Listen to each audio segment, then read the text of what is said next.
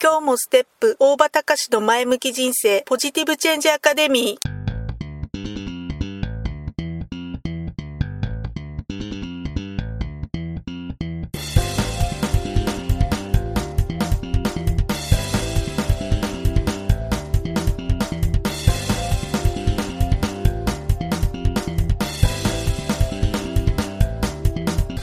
もステップ大場隆の前向き人生ポジティブチェンジアカデミーは開業から20年行政書士として奮闘している大場隆が日々活動している中で感じたことを通して皆様に前向きな変化をお届けする番組です。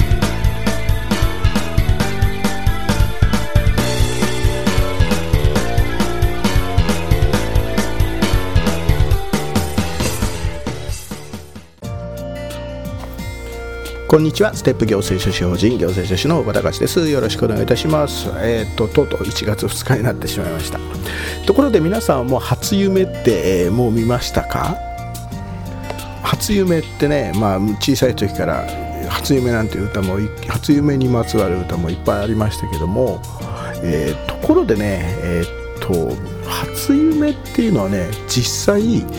つ見た夢が初夢なのかって、えーと、微妙に皆さん考えたことあります？えーとまあ、昔の資料なんかを見ると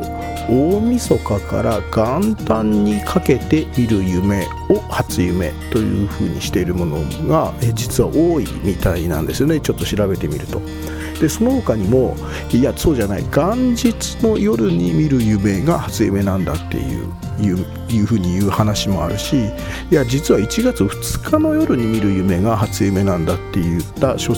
感じでいろいろなんか諸説あるそうです。実際ね僕は実は1月2日の夜に見る夢が初夢なんだっていうふうに、まあ、ずっと聞かされてたような記憶があっていや本当今でもね1月2日の夜に見る夢が初夢っていうふうに、まあ、なんとなく思ってて、まあ、なんでそうなんだって言われてもちょっと根拠は何の説明もできないんですがなんとなくもうずっとそういうふうに思い込んで思ってました。で実際にはね、えー、ちょっといろいろ調べてみると江戸時代の前半ぐらいまでは大晦日の夜っていう説が、えー、一番言われてたみたいですね。ただ江戸時代の中期以降になるといや2日の夜って言って夜だっていう説がなんか有力になったみたいででそこからなんか1月2日の夜っていう風になったらしいんですけどこのね1月2日の夜に見た夢が初夢だっていう理由は実は江戸時代のその当時にね2日その日2日の日にだけ売られていた宝船の絵っていうのがあるらしあったらしくて1月2日にね宝船の絵っていうのが売られていてでその宝船の絵をね枕元に敷いて寝ると縁起がすごいいい夢が見られると。なんかそういった噂が広まってそこから1月2日の夜に見る夢が初夢なんだっていうふうに言われるようになったという話を、えー、ちょっとこの前聞きました。はいまあ、人から聞いた話というかねそういうふうに言ってる人がいましたといった話なので、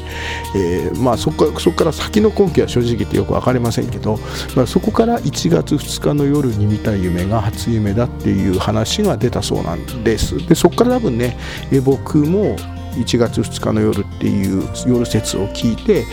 小さい時に聞いてそれからずっとあそういうもんだって思い込んでたっていうことなんですね。ただね現在では元日の夜から2日にかけて、えー、見る夢。見る夢のことを、えー、初夢っていう風になんか言っている方が実際多いみたいですね。だから、ね、1月2日の夜に見た夢っていうのが1月1日から2日にかけてっていうことなのか要は寝る時間なのか起きた時間を指すのかっていうところで、えー、2日っていうのがどっちなのかって話多分なってきたんだと思うんですが、まあ、今はとにかくこのね元日の夜から2日だから2日の朝目覚めたのが2日ね。2日の朝、まあ、そのえー、日に見た夢を初夢っていう風にしてるのが今実際多いらしいですね。日付から考えると多分ねあの一番最初に寝たのが1月1日の夜ってことになるんで、えー、たまあ多分日付から考えると一番自然なのかなっていう気もします。まあ、あとね夢の中で縁起がいい夢っていうのが初夢で縁起がいい夢っていうのは一富士二鷹三なすびっていうふうによく言われます。富士っていうのは末広がりね、えー、富士山の末広がり。そこがまあ縁起がいいっていう象徴。えー、鷹っていうのはま上昇すると。上昇して上にと、ね、こうすごい爽快にこう飛んでいく。上昇していくっていうことを表しているっていうこととあとナスビっていうのはねナスはね毛がない、えー、野菜なので毛がないっていうことでこれは怪我がないというふうに、えー、なんねそこから来てるというふうに言われているそうなんですね。まあ、結局ね私は、えーと、今、えー、どんな夢を、まあ、1月1日説でいくとですね1月1日夜説からいくと、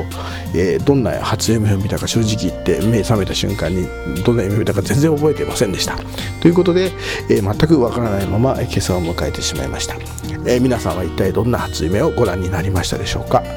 まあ、どんな夢を見たとしてもね、え自分に都合のいいように解釈をしてそして、えとてもいい夢だったと。いうふうに、え前向きに捉えて、えやっていっていただければ、えどんな夢でも素晴らしい夢になるということなのかなっていうふうに気がするわけであります。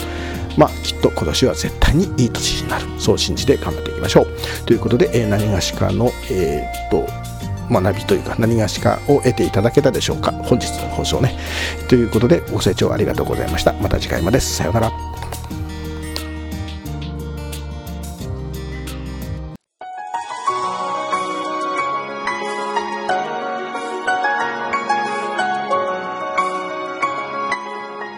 の番組はいかがでしたか？